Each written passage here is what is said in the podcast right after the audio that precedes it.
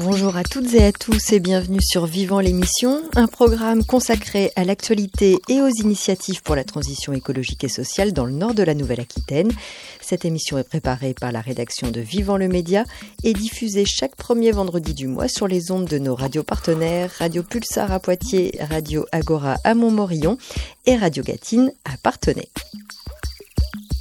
Et pour commencer, un mot sur une initiative remarquable et concrète pour lutter contre l'érosion de la biodiversité. Ça se passe du côté de Mel dans les Deux-Sèvres où vient d'être inauguré le premier espace naturel en France labellisé havre de vie sauvage. Il s'agit d'un terrain privé de 5 hectares de bois, de prairies et de zones humides, et cet espace, les propriétaires ont choisi de le protéger sur le long terme pour laisser la faune et la flore en libre évolution. Ce label Havre de vie sauvage, il a été lancé par l'ASPA, Association pour la protection des animaux sauvages, et donc l'association a signé avec les propriétaires mélois ce qu'on appelle une obligation réelle environnementale d'une durée de 99 ans. Ça veut dire que pendant un siècle, il sera interdit de prélever du bois, de circuler en dehors des chemins, d'y organiser des événements bruyants, bref, tout ce qui pourrait nuire à la tranquillité de la vie végétale et animale, et cela même si le terrain est vendu. La commune de Mel est également signataire de cette obligation réelle environnementale.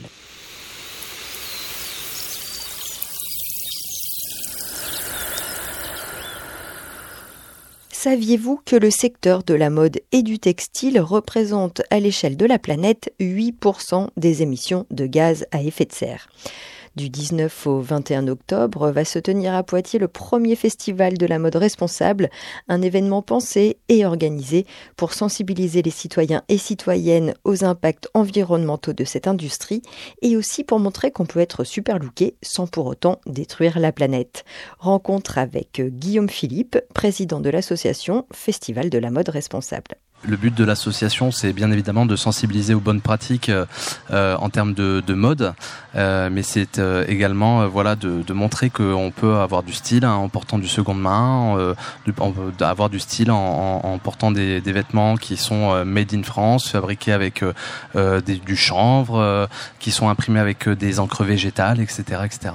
Voilà. Est-ce qu'on a aujourd'hui des données chiffrées sur l'impact environnemental de la mode, ou peut-être plus largement de la filière textile? Oui, bien évidemment. Euh, c'est vrai que c'était un des objectifs aussi, c'est d'être transparent avec le public en montrant qu'il euh, y a un énorme impact environnemental. Euh, Aujourd'hui, on sait que les émissions de gaz à effet de serre qui sont produites par l'industrie de la mode s'élèvent à 8%. Hein, c'est quand même considérable. Hein, donc ça fait partie des sept euh, industries les plus polluantes euh, dans le monde. Après, je peux vous donner bien évidemment euh, plein de chiffres, mais des, des, exemples concrets, c'est en termes d'énergie aussi. Hein, L'eau qui est utilisée pour fabriquer des t-shirts en coton, hein, c'est 2000 litres. Un jean, c'est environ 7000 litres. c'est les, les, données transport, le transport qui est bien évidemment extrêmement polluant, mais quand on fabrique un, jean, encore pour, pour prendre cet exemple, le, produit va faire des milliers de kilomètres avant de finir sur un étalage donc euh, de vente.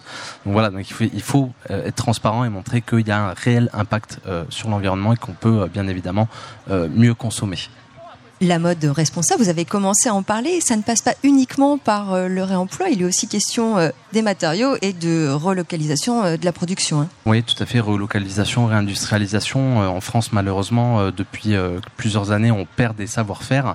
On fait venir de la main, de la main, de la main d'œuvre étrangère, alors que voilà, on, avait des super talents il y a quelques années encore, hein, notamment dans la filière cuir, en Nouvelle-Aquitaine. là, les filières qui se développent plein chanvre permettent aussi aujourd'hui de pouvoir euh, produire euh, en Nouvelle-Aquitaine. Euh, donc ça veut dire qu'il va falloir se réapproprier ces savoir-faire dans lesquels on a été si bon, motiver les, les, plus jeunes à, à, venir travailler dans cette industrie avec ces fameux savoir-faire.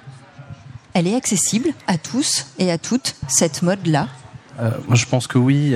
Aujourd'hui, on, si, on, si on parle de, de prix, très clairement, la filière mode seconde main qui se développe très rapidement, voilà, est quand même relativement assez abordable, hein, même s'il y a des niches après qui sont un peu plus onéreuses, mais globalement elle est assez abordable. Et, donc c'est abordable économiquement parlant, mais aussi au niveau du, style.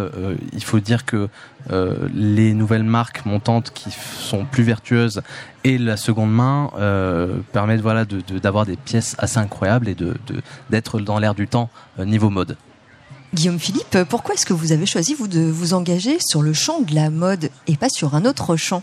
Euh, Aujourd'hui, alors c'est vrai que par passion déjà, hein, j'ai eu la chance de travailler dans cette euh, industrie et, et, de travailler pour des grands couturiers, de, de travailler sur notamment la production de défilés. J'ai toujours été très attiré par cette industrie. Et euh, ben, j'en ai vu malheureusement le voilà le, j'ai vu le revers de la médaille qui m'a fait prendre conscience de beaucoup de choses. Donc j'ai vraiment voulu euh, euh, introduire cette notion de, de, mode responsable sur notre territoire et, et, voilà et, donc la, passion et puis euh, la prise de conscience écologique bien évidemment. Euh, voilà, je, je, ça c'est mon, association. J'ai un métier aussi où, voilà où j'organise des événements bas carbone et voilà c'était pour moi très important de, de, de de faire les choses comme je les fais actuellement. Alors, qu'est-ce qu'il va y avoir au programme de ce fameux festival du 19 euh, au 21 octobre à Poitiers? De choses, merci de poser la question, très condensée. Euh, on va attaquer euh, le, le, 19 par euh, une, inauguration dans les salons de la mairie de Poitiers où on va retrouver des friperies, des, des créateurs, voilà sur un grand marché. On va, ouvrir les portes de la mairie au grand public sur ce format, ça va être assez exceptionnel en format nocturne. Et après, pendant deux jours, on va avoir des ateliers, donc comment réparer ses vêtements, upcycler, faire du cosmétique, hein, parce que j'ai introduit aussi la notion de beauté. Euh, donc avec le cosmétique naturel. On, aura un showroom cosmétique naturel à boutique éphémère. Euh, on va avoir des conférences. Euh, on va avoir bien évidemment au cours du spectacle des défilés dans la salle des pas perdus, hein, la magnifique salle des pas perdus de, Poitiers. Donc on a on a hâte. Et un dernier petit quelque chose aussi, il y aura une bulle transparente place Alphonse le Petit où on pourra retrouver le vestiaire idéal et qui nous permet de, pouvoir savoir combien de vêtements j'ai réellement besoin pour m'appliquer tout au long d'une année. Juste, on parlait de chiffres tout à l'heure, mais un Français en moyenne achète 40 vêtements par an. 4 paires de chaussures. En moyenne, ça représente dans une vie plus de 2000 vêtements, plus de 400 paires de chaussures. Donc voilà, il faut, il faut, il faut arriver à mieux consommer et l'association euh, donc nouvellement créée, euh, l'objectif c'est uniquement d'organiser ce festival ou il y a aussi l'idée euh, d'aller sensibiliser les citoyens sur ces enjeux autour de la mode puisque vous avez rappelé tout à l'heure l'impact environnemental et notamment ces fameux 8% de gaz à effet de serre générés par cette industrie. Oui, bien évidemment, on n'a pas envie de se contenter d'un one shot. L'idée, c'est de que ce festival il dure dans le temps, mais qu'on fasse également d'autres formats. On travaille également, ben, on travaille actuellement sur d'autres formats d'événements, euh, euh, conférences euh, qui pourraient voilà se déplacer en Nouvelle-Aquitaine en lien avec voilà des profs d'histoire, des, des climatologues, etc. pour vraiment voilà sensibiliser de manière efficace et, fun aussi, hein, parce qu'on a envie d'amener un côté fun dans ce qu'on fait, voilà pour avoir le plus d'impact possible. C'était Guillaume Philippe, président de l'association Festival de la mode responsable, un événement qui va donc se dérouler à Poitiers du 19 au 21 octobre. Vivant, la radio. Et tout de suite, en bref, le reste de l'actualité de la transition écologique et sociale dans la Vienne et les Deux-Sèvres. Le 14 octobre, le CPIE Val de Gartempe organise à Montmorillon une animation intitulée Lumière sur la nuit. Il s'agit d'une sortie destinée à sensibiliser les habitants à la biodiversité nocturne et à l'impact de la pollution lumineuse. Rendez-vous à 20h sur le parking des Ilettes. Et cette sortie nocturne, elle est organisée dans le cadre de l'événement national Le jour de la nuit qui est porté par l'association Agir pour l'environnement. Toujours dans le cadre de cet événement, l'association De Sèvres Nature Environnement organise à Niort le 17 octobre une table ronde sur la pollution lumineuse et les moyens que les collectivités et les entreprises peuvent mobiliser pour la réduire. C'est à 20h à la Maïf, rue Salvador Allende. Toujours le 17 octobre, mais cette fois à Ligugé dans la Vienne, ce sera l'inauguration d'une ressourcerie végétale. Ce nouveau concept émane du projet Territoire organique qui est porté par l'association Compostage en partenariat avec Grand Poitiers, la communauté d'agglomération de La Rochelle, la région Nouvelle-Aquitaine et l'ADEME. Territoire organique a pour mission de structurer une filière de prévention et de gestion des biodéchets et la ressourcerie végétale à Ligugé sera donc un lieu où les adhérents vont pouvoir déposer leurs déchets verts avec une limitation de volume et ce sera aussi un lieu d'information, de sensibilisation et de formation du public, ainsi qu'un endroit où louer ou emprunter du matériel permettant de transformer ces déchets verts en ressources.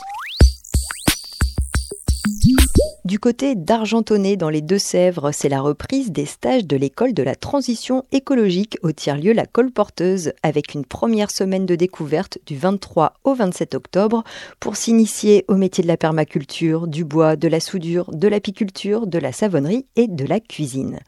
En France, 1,5 million de jeunes de 15 à 29 ans sont sans emploi ou ne suivent pas de formation. Alors pour répondre à la fois aux défis de l'insertion et aux enjeux environnementaux, l'école de la transition transition écologique propose de s'initier à tout un éventail de métiers avec des formations préqualifiantes.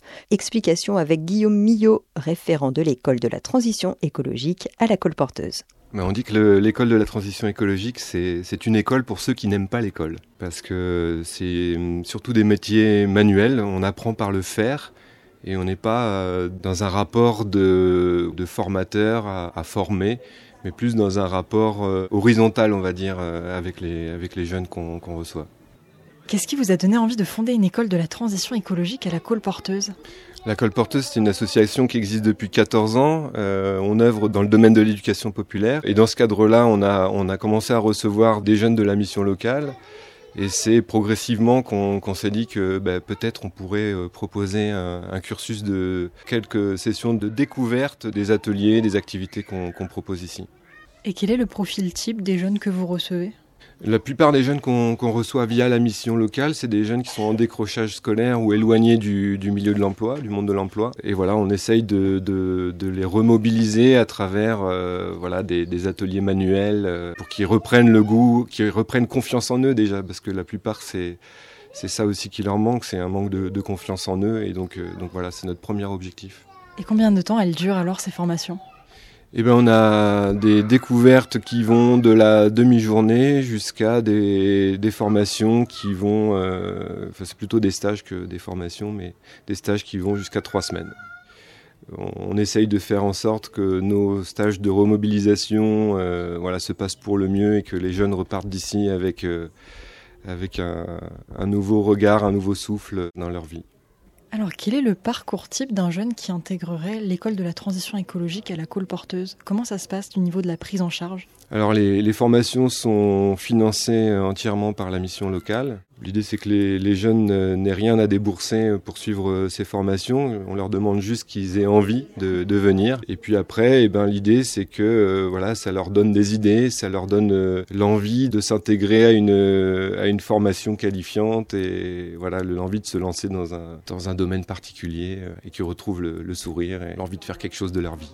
Est-ce que vous auriez un exemple de réalisation concrète que ces jeunes auraient pu effectuer dans différents stages? Eh bien là, on est justement en train de faire cette, euh, interview dans, une serre qu'on appelle la resserre, qui a été euh, fabriquée à partir de baies vitrées, de fenêtres et de, portes vitrées euh, de récupération qui viennent d'une, école. Et on a construit ça avec les jeunes de la mission locale sur un stage de trois semaines. Euh, donc, voilà, l'idée de l'école de la transition, c'est de répondre euh, à trois enjeux majeurs. C'est euh, la fin du monde, la fin du mois MOIS et la fin du mois MOI. Après Champnier en Charente et Choré dans les Deux-Sèvres, Nogasp vient de s'installer à Poitiers, route de Partenay, dans le quartier de la Demi-Lune. Le principe de cette enseigne locale, c'est de vendre uniquement des produits dont la date de péremption est proche, des fruits et légumes non calibrés, des aliments écartés des circuits de distribution à cause de défauts de packaging ou d'erreurs d'étiquetage. Pour vous donner une idée, en France, ce sont 10 millions de tonnes de produits alimentaires qui sont jetés chaque année.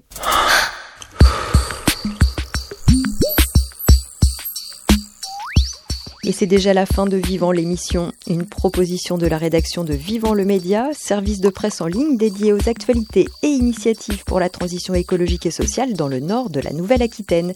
Retrouvez tous nos reportages et interviews écrits et radio sur vivant-le-média.fr. Merci de nous avoir suivis. Je vous donne rendez-vous maintenant le 3 novembre pour une prochaine émission. D'ici là, prenez soin de vous et de la planète.